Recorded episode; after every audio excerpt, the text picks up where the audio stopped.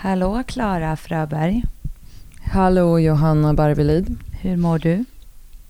Jag mår, jag mår bra. Härligt. Jag hade lite kalas igår, men jag är ändå fräschör, fräschör. Härligt. Ja, jag hade också lite kalas igår. Det behövs ibland. Ja. ja, det är verkligen... Alltså, jag märker verkligen hur mycket mer viktigt det blir när jag, nu när jag pluggar.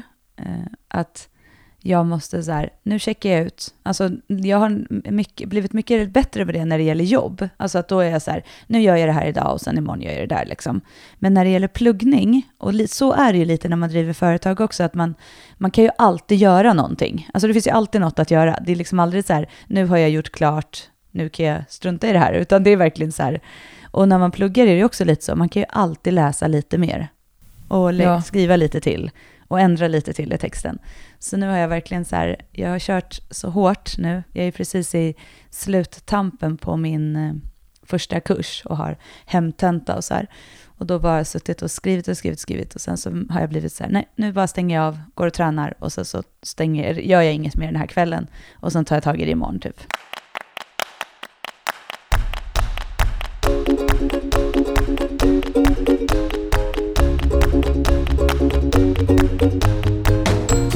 Man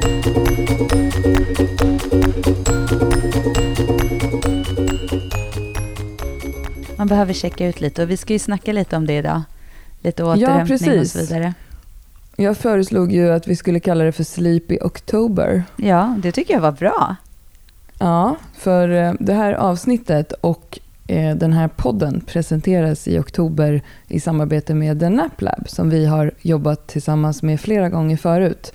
Eh, The Nap Lab är ju en eh, producent av, återförsäljare av och en shop för tyngdtecken. Eh, och inte bara tyngdtecken, utan nu har de också massa andra roliga grejer och massa grejer på gång. Och man kan väl säga att de, de, de är liksom experter på sömn. Och vi gillar varandra.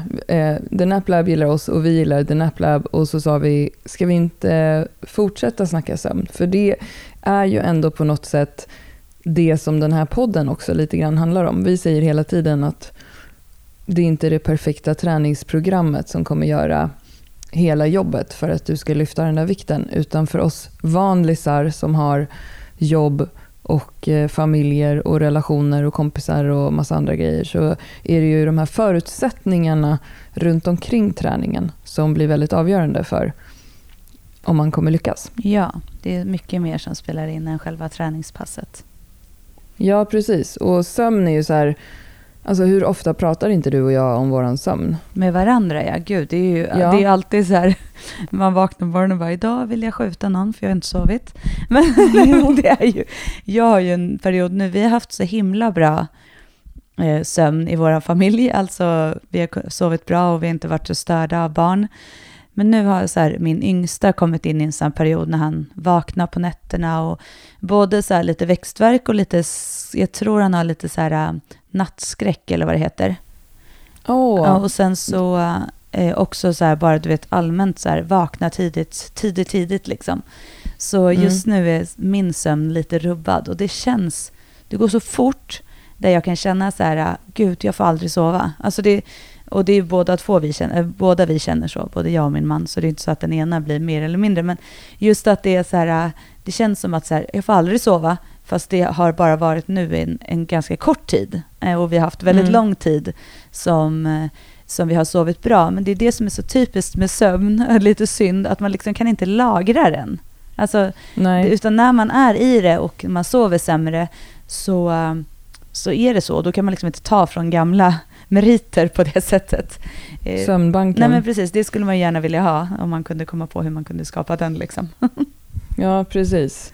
Men har han, är det så att eh, Ludde, som vi hänger ut här nu på den, din, din älskade son, är det så att han går in, alltså, för jag tycker ofta, har upplevt med mina barn att i perioden när, de, när det händer någonting nytt i deras liv, till exempel börja skolan eller eh, byta kompisgäng eller ny aktivitet, att då kommer ofta Alltså de bearbetar det på nätterna så att de blir stökigare då? Ja, jag vet inte. Nu har ju liksom ändå förskolan varit igång en tid sen sen liksom efter sommaren och sådär. Så jag tror inte att det är så jättemycket nytt nu. Men sen är det klart att det händer ju så mycket i en sån människas liv. alltså, det är ju så här, mm.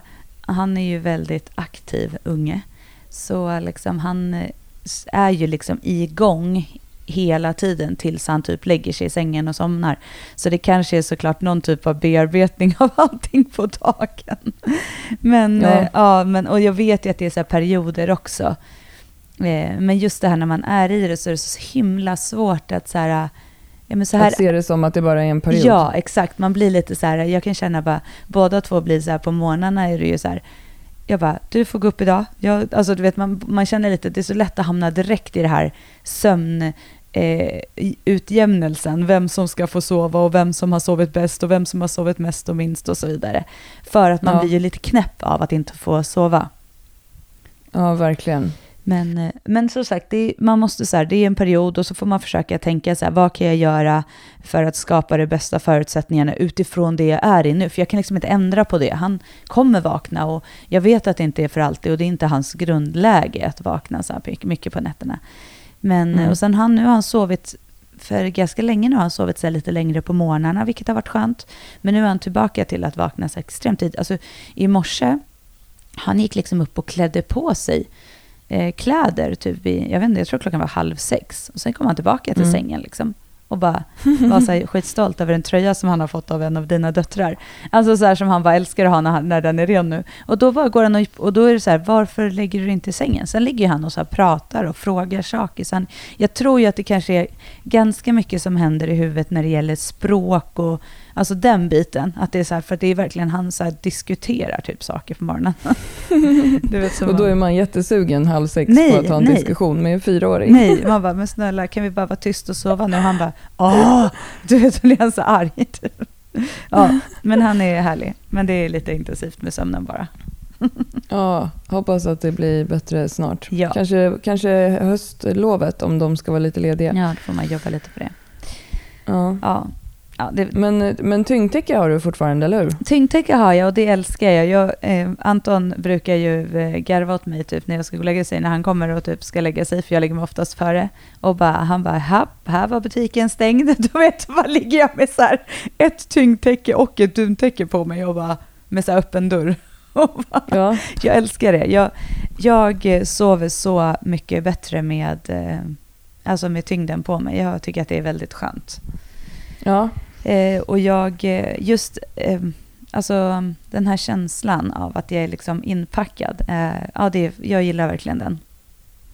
Ja, men jag också. Jag är lite beroende av den. Och det har ju blivit så att jag tycker att det nästan är lite jobbigt att sova på andra ställen. Alltså som när vi var på hotell i Umeå Eh, och eh, när jag åker till Göteborg och är hos Markus det är inte som att jag inte kan sova då, men jag, det är en markant skillnad. Jag känner lite som att jag ligger och sparkar runt helt planlöst på något sätt. Ja, att det, inte blir den här, det blir inte den här tydliga skillnaden att så här, nu är det sova Nej. och då liksom är det undertäcket som gäller. Ja, men jag håller med, det där är verkligen den känslan. Men de får, de får utveckla någon typ av resväska där man har typ som ett eget fack där man kan packa in tyngdtäcket i typ botten så att man kan dra den så, så, så man kan ha med men, sig när man ska på sina olika... men jag tror att flera hotell kommer börja med att erbjuda tyngdtäcken också. Och jag tänker också att jag får fixa ett tyngdtäcke till Marcus så att det finns ett där. Ja, det måste Han har ju förut inte tyckt att det var så nice med tyngdtäcke. Eh, I början tyckte han att det var lite bökigt och sådär. Men nu har han också blivit tyngdtäckifierad och eftersom jag har tre tyngdtäcken, jag har ett till mig och ett till varsitt av barnen, så kan han ha tyngdtäcke när han sover hemma hos mig. Så nu, och nu har han precis varit här eh, en vecka och då har vi legat här under varsitt tyngdtäcke. Ja, men det är härligt ju. Men det är ju som du säger, det är ju det enda, det enda negativa med tyngdtäcke är att det är lite svårare att spontanhångla när man har tyngdtäcke. För det är så här, Ska vi, ska vi flytta, flytta de här nu? Så här, vi öppnar upp ja. och så får man liksom så här, börja röra sig mot varandra i en mak. Ja, men det är verkligen så. Och just också, jag, jag tycker det är lite eh, med när när Ludde sover, när han kommer in och sover bredvid mig, eller oss, mellan oss, då blir det lite så här, för då vill han, han säger ju så här, mamma det tunga täcket, eller det varma täcket, säger han, det är mitt duntäcke. Så han har två olika, det tunga och det varma, han varierar lite vilket han vill ha. Men han gillar det jättemycket och jag har typ märkt ibland på honom, du vet, när han så här är lite växtverkig, alltså då, då mm. får han eh, självklart Alvedon också, men, om han har ont. Liksom. Men då får, när han har tyngdtäcket på mig så märker jag ändå att här, han blir verkligen mycket lugnare i sin sömn. För han är ganska rörlig i sömnen också. Och det blir ju också, ja. sover han då mellan oss så blir det så här, alltså man sover ju så mycket sämre. Eh, men, ja. Och då är tyngdtäcket bra. Men ibland så blir det också att jag vill ju ha mitt tyngdtäcke. Så då har vi det, delar vi på det. Och då är det ju så att du vet när jag vill vända mig och så drar han i det. Så då kan det ju bli lite stimmigt.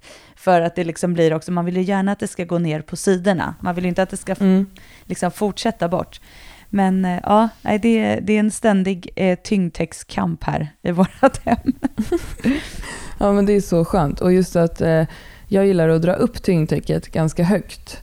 Så att det ligger mycket tyngd på bröstet. Mm. Um, och det uh, brukar jag också säga till barnen, för de har ju lika tunga tyngdtecken som jag har. För jag köpte det, för jag tyckte så här, man vill ändå ha tyngre och jag använder ibland två tyngdtecken. Um, och då har jag sagt till dem också att de kan ha det så att de bara har det på överkroppen. Sen kan man ha ett vanligt täcke på resten, bara för att det är skönt. Mm. Då blir det inte lika bökigt för dem att, att röra sig och sådär. Jag vet att The Naplabs rekommendationer för barn är ju att ett barn ska kunna ta av och på sitt tyngdtäcke själv. Och det låter ju väldigt smart om man pratar om så lite mindre barn. Eh, för det är ju verkligen, som du säger, det är ju jättetydligt att barn också mår bra av det. Det kommer ju säkert från hela den här, du vet att man lindar barn i vissa delar av världen fortfarande när de föds. Ja, gud ja. Att det är en så här trygghetsgrej. Men jag tänkte, vi har ju fått en rabattkod av den AppLab som kommer gälla hela oktober. Och koden är enkel, den är nämligen Styrkebyrån. Och den ger 15% rabatt hos den AppLab. Men så tänkte jag, det finns ju några saker som vi brukar få uppföljande frågor om kring tyngdtecken. För att folk har ju lagt märke till att vi har det och att vi promotar det och att vi gillar det. Mm. Och en sån fråga är just vilken vikt ska jag välja? Mm. Eh, och den andra frågan är, blir det inte varmt? Eh, och så jag tänkte, den första frågan, på The Naplabs webb så brukar de ju säga att de rekommenderar ungefär 10-15% av sin kroppsvikt. Hur, jag vet att du och jag brukar svara samma sak, så nu får du svara på det. Ja. Vad tycker du att man ska välja för vikt? Då tycker jag att man ska välja den tyngre, alltså åt det tyngre hållet, eh, mer åt 15. Eh, och jag, min upplevelse, och alla jag har pratat med, säger samma sak. Och det är så här, jag kunde ha tagit det tyngre. Ja. Så att man ska inte vara rädd att ta ett, ett lite tyngre än vad det kanske till och med anges.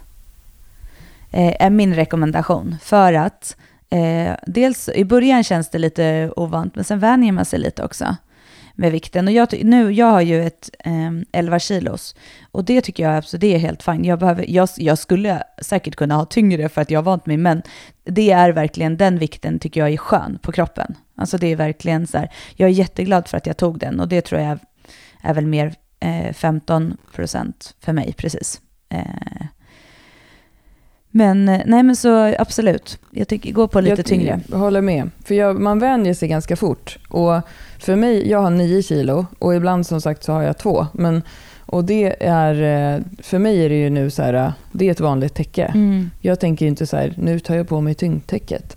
Eh, jag har det alltid i min säng och jag har ju inga barn som kommer och sådär.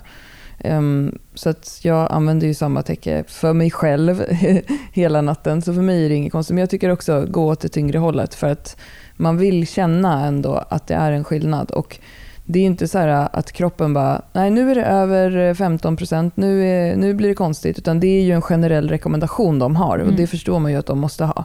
Men sen den andra frågan också, är det inte varmt? Där tycker jag också um, att det beror lite på vad man är för person alltså vad man har för tecken annars. För till exempel Marcus, som jag då är hos ganska ofta, han har ett så här, han har så här exklusiva lakan och sånt, sånt som jag aldrig skulle investera i för att jag ändå har så barn som käkar Nutella-mackor i sängen ibland.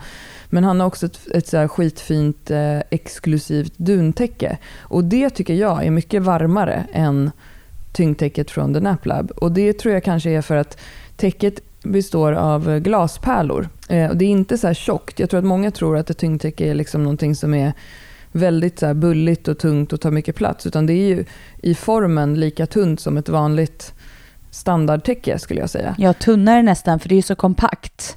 Ja, precis. Och, och de här kulorna är inte så att man känner dem. Utan det är ju jämnt fördelat i hela täcket. Eh, och jag tycker inte att det blir för varmt. Men jag gillar ju också att ha varmt när jag sover. Jag sover alltid, även när det är på sommaren, så sover jag med täcke. Men medan jag vet att vissa personer som är väldigt varma av sig, de vill ju gärna sova med kanske bara ett påslakan på sommaren. Så det där är ju lite en smaksak. Men jag tycker inte att det är varmare än ett eh, liksom vanligt täcke. Nej, jag, jag har ju antingen duntäcke eller tyngdtäcke eller båda. Eh, så, och när jag har, om jag sover bara med duntäcket så är det mycket varmare än tyngdtäcket. Alltså verkligen, det är mm. stor marginell skillnad. Så jag upplever inte heller att det är värmen. Alltså det är inte alls den känslan av så här, gud vad varm, varm jag blir. Sen så ju, jag gillar ju att ha eh, så här öppet och ha kallt i sovrummet och ha liksom, och kunna ha så här eh, både tyngdtäcke och duntäcke på mig. Problemet är att min respektive då som ligger bredvid har ett så här mm. jättetunt täcke och vill helst ligga med fötterna utanför och vill inte alls ha så där kallt i sovrummet. Så vi har lite eh, så här missig matchning när det gäller just den mm. biten. Men då funkar det ju utan problem för mig att ha tyngdtäcke när han ändå vill ligga så och ha lite varmare. Så det, jag skulle säga att tyngdtäcket har jag haft hela sommaren utan att känna att det var någon överdriven värme. Ja, och det var ju inte heller den här monstervärmen Nej, det var absolut sommaren. inte. Men det, var ändå, det är ändå varmare på sommaren. Då kanske det blir lite skillnad. Men ja, så det, det skulle jag säga är väl typ de vanligaste frågorna mm. vi brukar få om tyngdtäckena. Och sen kanske också den här frågan så här, eh, avtar effekten. Och det tycker jag inte att den gör för mig. Det är snarare så att jag är beroende av effekten. Ja. Men det gör ju ingenting för jag har ju tyngdtäcke. Ja, nej, men det håller jag med om. Jag upplever inte att det har blivit någon skillnad utan jag känner samma sak. Sen kan man ju göra så här om man vill. Man kan ju ta bort en stund och bara sova med vanligt täcke. Eh, och sen ta tillbaka det lite om man vill. Om man bara vill ja, se precis. hur det känns. Men nej, jag upplever också att jag har samma liksom, effekt av det. För det är ju just den här eh, när man får det här liksom, trycket och alltså stimulansen av täcket på kroppen. Att man känner att det blir en lugnhetskänsla.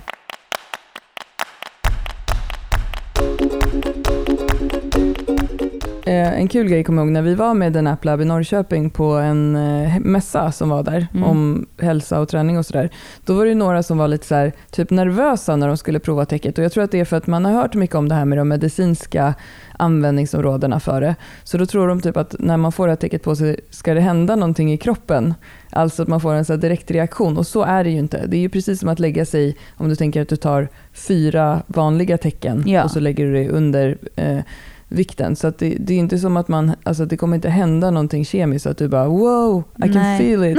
eh, utan, men det, utan det är snarare så här, åh vad skönt det är. Men, och jag måste också berätta för dig Johanna, att jag har haft ganska så bra sömn på sistone. Ja, Tada! Berätta Klara. Haft, eh, jag har haft sömnproblem hela mitt liv. Alltså jag är en sån som alltid har sovit dåligt. Jag är extremt lättväckt. Jag vaknar häromdagen så vaknade jag av att lampan alltså, tändes på min mobil för att jag fick ett sms fast den var på ljudlös. Eh, och då var det faktiskt då hade jag också brutit mot min nya rutin så att jag hade telefonen bredvid sängen. Så jag vaknade liksom av, för då var också min kropp inställd på att nu börjar det bli dags att vakna. Men jag pratade ju för några veckor sedan om det här med att jag skulle försöka skärpa mig med mina förutsättningar för att se om jag kunde få mer power i träningen. Så jag har börjat eh, äta kreatin och äta mer protein och sådär. Men jag har också skärpt mig med sömnen. För jag har ju också vetat nu ett tag att den här perioden kommer jag jobba jättemycket med det här stora evenemanget. Um, och att jag behöver liksom lite så skärpning. För jag har ju den här tendensen. För mig är sömn så att jag har svårt att somna. Mm. Alltså på kvällarna. Jag är väldigt kvällspigg. Och sen så vaknar jag väldigt ofta under natten och jag har testat alla möjliga saker de senaste åren med så här, lyssna på regnskog, ehm, äta melatonin, alltså det här sömnhormonet, eh, ehm, jag har haft så här, eh, i perioder när jag har mått dåligt så har jag haft lugnande tabletter på kvällen och så vidare. Och tablettprylen är liksom inte riktigt någonting för mig. Ehm, så att då har jag istället försökt skärpa mig nu med mina rutiner. Så att nu senaste veckorna, sen jag började min den här nya satsningen på superkroppen. Ah, nu skojar jag. Satsning. Nej men då har jag faktiskt en rutin. Ja. Och rutinen är att eh, jag har en tid som jag ska ligga i sängen. Och då sätter jag telefonen i köket eh, på laddning.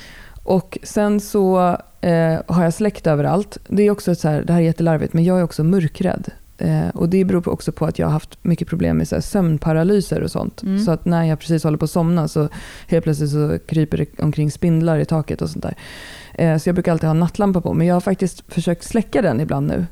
Ehm, och då sätter jag på en podd eh, på typ 30 minuter. Och för mig är det då viktigt att det är en podd som är, den får inte vara tråkig så att jag inte vill lyssna på den. Men den får inte vara för intressant heller, eller för hetsig. Typ att personerna pratar fort.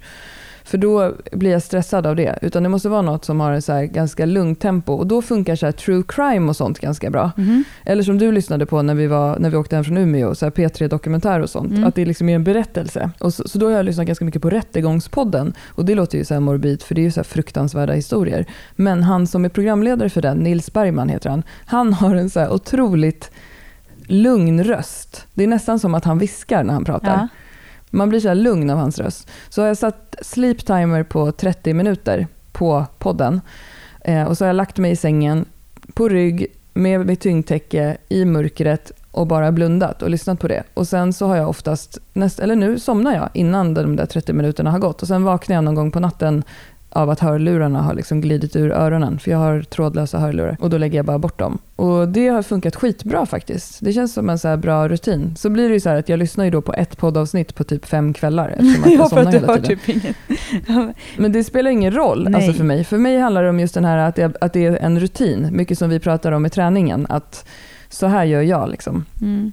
Eh, att jag har den liksom lilla kvällsrutinen nu. Och det funkar även. Min yngsta dotter sover fortfarande med mig ibland. Det är inte som att hon kommer på nätterna då, utan då går vi och lägger oss samtidigt i min säng. Och jag tycker det är jättemysigt. Men eh, hon vet också om att jag lägger mig där bredvid och eh, stänger av liksom, med öronen.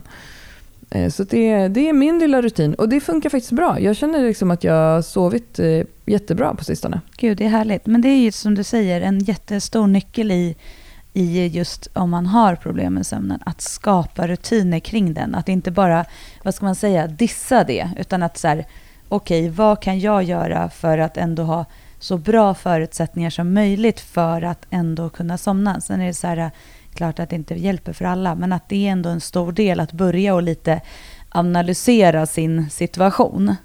Alltså, Ja. Anton skämtar ju typ med mig, för han är ju så här, han bara okej, jag kan ju säga så här, jag går och lägger mig, kommer du snart? Ja, och sen så kommer han upp typ två minuter senare, då är det liksom, Ja, så är jag ju van med att du är så. Det var ju så när vi var i Umeå också. Då pratade du ju till och med i sömnen. ja, jag somnade ju med typ lampan på och allting. Du bara, ska du inte stänga av lampan typ? Jag bara, Ja, då besvarade ju du mig något jättekonstigt i sömnen. Typ, ja just det, förlåt, jag, jag brukar inte släcka den. Eller något sånt där. Så jag bara, nej. ja men jag har väldigt så. Ja, för mig är det nog snarare när det blir problem, det är ju när jag vaknar på nätterna av eh, barn. Alltså, Mm. eh, och ibland Och det är ju inte någonting som du kan påverka Nej, det om kan man jag pratar om sina förutsättningar. Utan det du kan påverka är ju andra saker runt omkring då. Att du kanske funderar över eh, att ta bort någonting på dagen eller liksom ta det lugnare. Jag menar, Ja, och sen så men det jag... där kommer ju också bli bättre. Ja, och sen är jag också noggrann med att eh, faktiskt har jag blivit bättre på att gå och lägga mig i tid. Att ha så här, alltså jag vet att, så här, att om jag har haft till exempel nu, så här, men nu har jag haft ganska så här, dåliga nätter, då kan jag verkligen välja, bara, men idag går jag och lägger mig klockan nio när typ barnen släcker. Alltså, Mm. så för då vet jag också att jag får mer kvalitativa sömntimmar innan jag vaknar. Och det är ju också Ja. en stor del i, i det.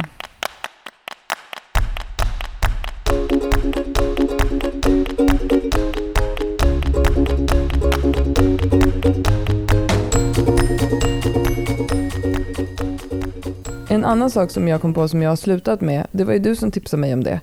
Och det tipsade du mig om för att du hade läst det hos The Nap Lab tror jag. Och det är att jag har slutat snusa på morgnarna. Mm. Ja, just det. Ehm, att, för att när man snusar så går kroppen in och ut i den här ganska djupa sömnen. Så kroppen börjar liksom om igen. Jag kommer inte ihåg hur det exakt var, men det var någonting sånt. Och jag kan verkligen uppleva just det här att om man somnar om igen så känns det som att man är ännu tröttare när man Ja. väcks nästa gång.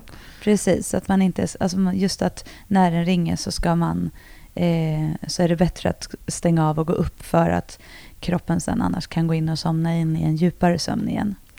Det, alltså Ja. det, och det, jag, jag kan verkligen så här, när jag läste det så fick jag lite så här, ah, okej, det finns ändå någonting som visar på att det är så. För att det är ju min upplevelse när man snosar, att man snarare somnar om och sen bara vaknar man och är, är helt borta. Ännu liksom. tröttare, ja. och helt konstig. Och det där har ju naturligt slutat för mig för att just att jag har telefonen i köket. Ja, Och det är, där, det är den jag använder som väckarklocka.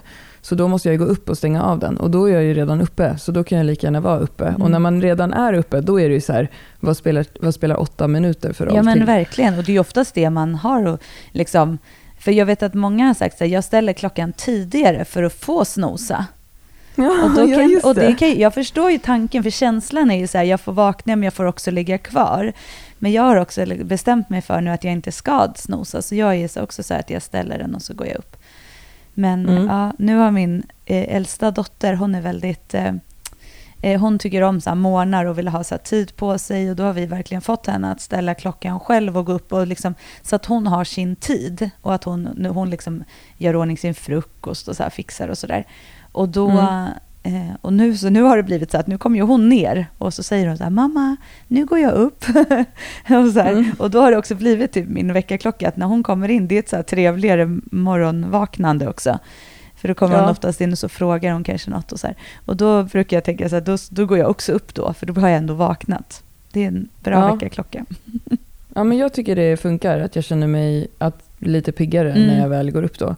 Men du hade ju några fler tips på eh, hur man kan få en bättre sömn och hur man liksom kan koppla det till återhämtningen eh, i träningen. Mm. Ja, men precis. Jag har lite punkter här som jag tänkte att jag kan lyfta.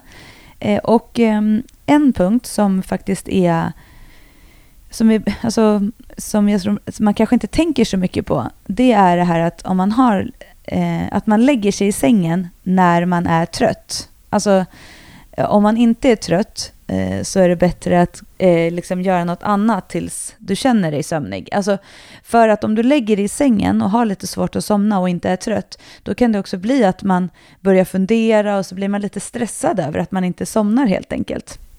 Mm. Så just att så här, lägg dig i sängen när du är trött och, och också att man inte, när man känner sig trött, inte väntar för länge. För det kan också göra att man har ju så kallade sömntåg. Alltså, ja. och det låter alltså som så kroppen har lättare för att somna och passerar man ett sånt tåg lite för länge, då kan det ta ganska lång tid innan man somnar igen. Ja. Eh, och sen så just att man har det vi pratade om det här med, alltså just regelbundna rutiner kring sömnen. Att det är faktiskt en jätteviktig eh, del för många för att somna in bra. Mm. En annan bra som, grej som är, och det har, jag skulle säga att det har lite med snosningen att göra, men det är ju att man, har, eh, att man går upp var, samma tid. Alltså att det hör ju också med rutiner kring sömnen. Att skapa rutiner kring så här läggning, och, men också eh, när du går upp. Att du inte så här ligger och sover jättelänge på någon morgon, utan försök att ha samma tid som du går upp på morgonen. För det gör ju också att du skapar ett, liksom, dina sovrutiner och sömn liksom, timmar som du har. Och att om du går upp samma tid på morgonen så kommer det också kanske leda till att du blir trött ungefär samma tid på kvällen. Och så får Ja. du liksom ett lite självgående hjul. Så att just att gå upp samma tid. Och det tror jag i min, i min grund eh, vardag så gör jag ganska mycket det. I och med att jag har, eller vi har, ett barn som är så pass litet att han inte klarar sig själv. Eh, så blir det Mm. ändå så att hans tider blir ju lite våra tider. Ja. Eh, Så vi är nog, och det tror jag är ganska så bra, att man ändå, då har man ändå en rutin som funkar. Ja. Och sen så är det ju också så här att, om man, att man försöker att ha sömnen på natten och kanske inte eh, sova så mycket på dagen. Om man behöver ta en tupplur så kan det ju, att, att ta en powernap kan det ju finnas massor med positiva effekter av. Men att om man ska göra det, att man inte gör det efter klockan tre, på efter, alltså att man inte gör det för sent på eftermiddagen. Ja. För att det kan också göra att du försvårar sömnen. Och att har du en, en, en powernap så ska den heller inte vara för lång. Just det. Eh, Så det är också en bra, en bra grej. Eh, En annan sak är ju att ha, eh, använda säng, att sängen verkligen är för, för sömn och mys. Mys inom sådana situationstecken tänkte jag säga, men vad du gör i sängen så att säga. Att det inte liksom är massor med annan tid i sängen, utan att det ska vara en så här avkopplande plats. Det där är svårt för mig, därför att jag bor ju i... Jag har ju kombinerat Mm. matrum, vardagsrum och sovrum. Eh, för att mina barn har varsitt sovrum i vår lägenhet. Och sängen är ju liksom min plats i lägenheten. Den är ju typ mitt rum. Mm. Och så att jag gör jättemycket saker i sängen som man inte ska göra i sängen. Och då pratar jag inte om hö hö snusk eller sånt nej. Utan nej, men jag snarare att så här, jag jobbar i sängen, jag läser grejer i sängen, jag viker tvätt på sängen, jag har en hög med grejer på sängen. Det är inte bra alltså. Nej, och det är ju för att det är dina förutsättningar. Och grejen är att man kan ju inte ändra på vissa förutsättningar man har. Alltså, det är så, du kan ju inte bara säga nu stänger jag in det här lilla, för det är så stor del i, i ditt rum, där du, som du har den avlastningsytan och så vidare. Eh, sen Mm. så det går ju kanske att tänka så här, ska jag försöka att så här, inte typ sitta, om jag sitter och läser, då sätter jag mig i soffan istället till exempel. Så man kan ju Ja. försöka att så aktivt ta beslut att inte sitta där, men det är klart att det är jätte, vi är ju inte i vårt sovrum om vi inte ska liksom sova eller chilla. Chilla. Nej. Ja, men, eh, men, eh, så det, men det är ändå sån sak man kan för, liksom, tänka på. Hur använder vi sängen eller sovrummet? Eller så som Ja. man har utifrån sina förutsättningar. Och kan jag göra någon förändring av det om man har till exempel som du? Ja, men det kanske går att göra någonting i alla fall. Att man är så noga med att jag sitter aldrig och jobbar i sängen. Alltså det kan ju vara en Ja, sån jag får grej. sluta med det. Men det, är- jag fattar ju också så här, det vet, jag, det vet jag att du tycker är skönt också att sitta där ibland. Men jag skulle ju aldrig sätta mig och jobba i sängen. Alltså det är så här, Nej. Och du har ju en arbetsplats i ditt hem ja, också. och det är ju ja, men det är ju förutsättningarna. Men det är ändå så här, det känns så långt bort att jag skulle sätta mig i sängen av alla platser. Ja, det är ju dåligt. Ja. Det här får vi sluta med. Det får du sluta med. Men en annan sak då som, som alltid så diskuteras, och det här tycker jag är så roligt, för att det är ju koffein. Alltså att försöka att tänka på när intar man det sista koffeinet. Och där är det ju såklart jätteolika med människor hur känslig man är. Alltså, jag brukar ju skämta med typ, jag kan ju typ ta en kopp kaffe liksom klockan alltså, halv nio på kvällen efter typ så man Ja, ätit du middag. somnar ju på ett, liksom ett, en sekund ändå. Ja, men ibland kan jag känna när jag har perioder när det har varit lite sämre, då, är, då påverkas jag av koffeinet. Alltså, så jag tror att det är lite, men det, de allra flesta gångerna så har jag inget problem med det. Men jag har ju, min granne, hon är ju så här, alltså hon dricker aldrig kaffe efter klockan fyra. Aldrig. Alltså det spelar Mm. ingen roll om det är en festlighet eller någonting, man har någon middag. Hon dricker aldrig efter klockan fyra. Eh, och så det brukar ju vara så här skämt ibland så här förut att hon, hon bara, ja, men eh, jag är på väg hem, hinner du ta en kopp kaffe? Då är klockan så här kvart i fyra, så då får man så här s- stress ta en kopp kaffe. Men, eh, ja, men just att så här, vissa är ju jättekänsliga för det och det är ändå en sån sak man kan tänka på. Att när funkar det för mig att dricka kaffe utan att det påverkar min sömn? Och jag tycker definitivt att om man har eh, en problematik med sömnen, att man ska verkligen tänka på just koffeinet. Mm. Mm. Sen är det ju så, alltså alkohol påverkar ju också om man dricker innan läggdags. Vissa är ju så här, ja men ett glas vin det får mig att slappna av typ. Och då kanske man ska fundera på vad det är som får en att slappna av, om man är stressad och, och sådana saker. Det kanske handlar Mm. mer om eh, att man behöver skapa rutiner kring att gå och lägga sig och så vidare. Men det påverkar också kroppen och sömnen. Ja. Det, jag, det är jag däremot jättekänslig för. Om jag dricker, alltså har jag druckit och då kan det vara att jag inte ens behöver ha druckit mycket. Jag kan ha druckit typ två glas bubbel. Så sover jag mycket sämre. ja, men det gör jag också. Mm. Jag vaknar mycket mer på natten då Mm. och sover oroligare och svettas och håller på. Mm. Ja, så det. Eh, sen är det ju också rökning och nikotin påverkar ju sömnen också. Hehehe. Hehehe, snus. Sängsnusen. Ja, den är liksom, sängsnusen har jag fått eh, liksom den bästa snusen. Snusen efter tandborstningen och när man lägger sig i sängen. Ja, alltså efter sexsnusen skulle jag säga slår det. Okej. Och efter matsnusen är ju också väldigt bra. Men ehm, sängsnusen är viktig. Men däremot så, jag har en supernoja och som jag aldrig har hört har hänt någon. Men det är att jag typ ska råka somna med en snus och svälja den. Det skulle vara vidrigt. Så jag eh, eh, snusar inte när jag somnar. Nej, okej, men jag är emot snus i sängen. Men det, det jag säger, alla människor får göra vad de vill. Men jag tycker icke att det är fräscht. Men ja, vi, alla är väl olika och alla har vi olika prioriteringar i livet.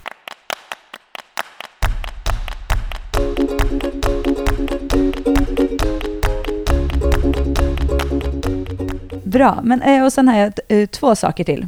Det ena är Ja. eh, högintensiv träning, alltså, eh, trä, alltså, väldigt, ja, men hö, alltså högintensiv där du är, tränar med hög puls och mycket eh, påslag. Eh, och, ehm, för, för det som händer då är ju att du höjer kortisolnivåerna i kroppen. Och det kan ju Ja. påverka, det är ju ett stresshormon. Just det. Så det kan ju påverka, eller det påverkar också sömnen. Och det, vet, det är ju också en sån sak som många vet, att så här, men jag kan inte träna för nära in på att jag ska gå och lägga mig, för då har jag jättesvårt att somna. Eh, Ja, men så är jag också. Ja. Jag kan bli superpigg av ett sent pass på kvällen och det behöver inte vara högintensivt. Det kan vara tunga mark. Nej, jag upplever också det, att även om det är ett pass, styrketräningspass, så har jag svårare. Och det är ju för att man får en ändrad, alltså just det här med påslag med hormon och så vidare i kroppen. Så det är inget Ja. konstigt. Men det är en sån sak, och det är ju så här, det är inget problem om man gör det någon gång, men det är bra grej att tänka på kring sömn och återhämtning. Att man planerar in det. Ja, verkligen. Och sen så um, eh, en sista punkt som är ett tips är att man har um, eh, mörkt och alltså det är bättre att ha ett svalt sovrum för sömnen än varmt. Men Mm. så mörkt och tyst och eh, svalt som möjligt är också bra förutsättningar för att sova bättre. Ja, men bra lista. Jag tycker det är, vi kan skicka med oss de tipsen till lyssnarna under oktober och försöka inspirera fler till att eh, försöka få bättre rutiner på sömnen under oktober. För att oktober är oktober, sen kommer november och sen i december, då vet vi som har jobbat med träning i sex år nu att då har alla supermycket att göra och alla som har supermycket att göra har också ibland familj och det är mycket övriga aktiviteter i december också med alla dessa jäkla avslutningar och julbord och eh, barnaktiviteter som ska avslutas och skolgrejer och luciafiranden och sånt där. Så det kan vara bra redan nu att börja preppa för en bra sömn hela resten av året tänker jag. Ja, och det tycker jag alltid är något man ska fundera på. Alltså sömnen, som vi tjatar om då, som du sa i inledningen, det är för många den viktigaste delen i sin vardag för att få allt att fungera. Alltså det handlar inte Ja. bara om träningen, utan allting i sitt liv är, sömnen är jätteavgörande eh, Ja. för att vi ska må bra och just känna oss alltså, pigga och fräscha och glada. Eh, Ja. Sömn, alltså att inte få sova, det är liksom en tortyr. Mm. Så det tycker jag verkligen är en så här, alltid, det ska man alltid ha med sig. Eh, och det är ju faktiskt, eh, jag skulle säga generalisering, men av alla vi har träffat, om man tittar på just vad vi har gjort, de största förändringarna generellt, så är det två saker. Det ena är sömnen, och det and- alltså för att få eh, komma vidare typ i sin träning. Det ena är Ja. sömnen och det andra är att ta bort något ifrån ditt schema i vardagen. Precis. Alltså, det ju- du lägger till tre träningspass i veckan så måste du ta bort Ja, sex timmar i veckan som den träningen kommer ta upp. För dygnet blir liksom inte längre bara för att man Nej. lägger till träning. Så sömn och att ta bort saker i ditt schema när du adderar exempelvis träning eller aktivitet. Det skulle jag säga är de två största, liksom anti som vi trycker extra mycket på. Som de flesta är så här, ja just det, det har jag inte tänkt på. Mm. Verkligen. Bra tips. Ja. Men eh, som sagt, rabattkod hos The Nap Lab och rabattkoden för 15% i deras shop är Styrkebyrån. Ja, skynda fynda. Fynda och fynda. Ja, det finns ju Ja. massor med roliga saker. Som sagt, de har ju gått ifrån eh, tyngdtäcke, att ha tyngdtecken till att bli eh, sömnspecialister och ha flera olika kategorier inom eh, sömn. Så det är... Ja, och vi kommer prata om fler spännande grejer som de har under oktober.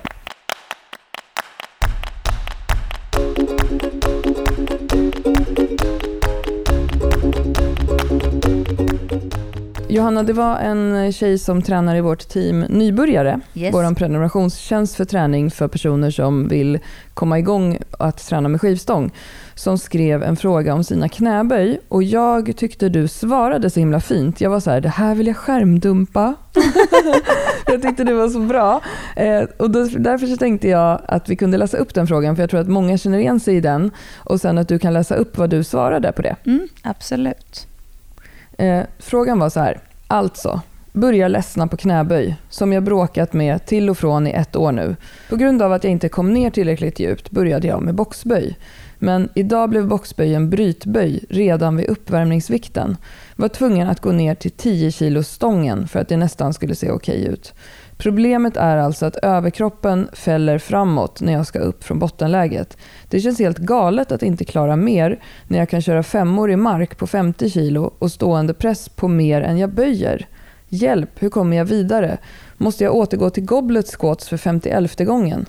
Mm. Och innan jag svarar på det här som jag, det jag svarade, så är det så, det här är supervanligt och frågan vi ofta får och eh, någonting som vi också möter ofta i när vi har workshop i knäböj. Att det är så här, det här med att fälla fram. Och mm. eh, nu, jag läser mitt svar då, eftersom du sa så mm. fint beröm här. då skrev jag, hej, knäböj kan ge bryt, men jag tänker att vi också måste fokusera på vad syftet är. Ibland tror jag att vi fastnar i tankar att det måste vara på ett visst sätt. Kanske är det först när du, vågar, när du bara får släppa alla tankar hur det ska vara att, eh, och att det kommer då av sig själv. Eh, låt det bara vara ett tag. Du kan värma upp med kettlebells, alltså fram då i en goblet squat. Sedan tar du skivstången och gör dina böj enligt de antal reps och set som anges. Strunta helt i djupet, bara gör. Ska du inte tävla i böj så är det rent krasst så att det faktiskt inte spelar någon roll. Självförtroende i böjen och att du får, får köra kanske har mer betydelse för just dig. Att knäböja kommer göra rörelsen lättare också. Och sen skrev jag så här, vill du lägga upp en film på dina böj? För det hade hon inte gjort. Precis. Och då kom en följdfråga från en annan medlem i gruppen som var, men om man utför knäböj med framåtfälld överkropp, kan man inte skada ryggen då? Jag är så rädd för att göra fel av just den anledningen. Jag kanske också är onödigt rädd. Mm. Och vad svarade du då? Ja, då svarade jag, jag förstår att det går, jag förstår det. Det går inte att säga att du kommer skada dig för att du fäller framåt. Det finns liksom ingen forskning som säger att så är det. Det, det är ändå, tycker jag, viktigt att lyfta. Många fäller fram och lite framåtfällning skulle jag snarare säga är att föredra många gånger. Eh, eh, och att det kan göra med att, men det kan också ha med att göra att du bara behöver fixa till lite i tekniken. Det kan hjälpa att till exempel ställa sig bredare med fötterna. Du kan jobba lite extra med buktrycket. Det kan hjälpa att bli lite starkare i överkroppen. Eh, det är alltså flera saker som spelar in och man kan inte bara säga så här, det är det eller det, utan man behöver testa sig fram. Eh, och så skrev jag återigen så här, lägg gärna upp en film så kikar vi på det. Så det här är alltså då online. Men, och, när man, mm. och sen så tror jag att vi har lite mer dialog där, har haft lite. Men det som är med det här som jag tycker ändå är viktigt och som hela tiden vi återkommer till är ju vad syftet är. För jag kan tycka att idag så här i träningsvärlden, varför många går runt och är så här, jag kan inte böja eller ja, mina böj är så dåliga. Det var flera stycken som sa så här, nej men jag har typ slutat böja för jag kan inte böja så djupt. Och, eh, och då och, och, och, det här var senast i Umeå som det här hände. Och då mm. ändrade vi lite så att den här personen ställde sig lite bredare och helt plötsligt så satt hon i en underparallell böj.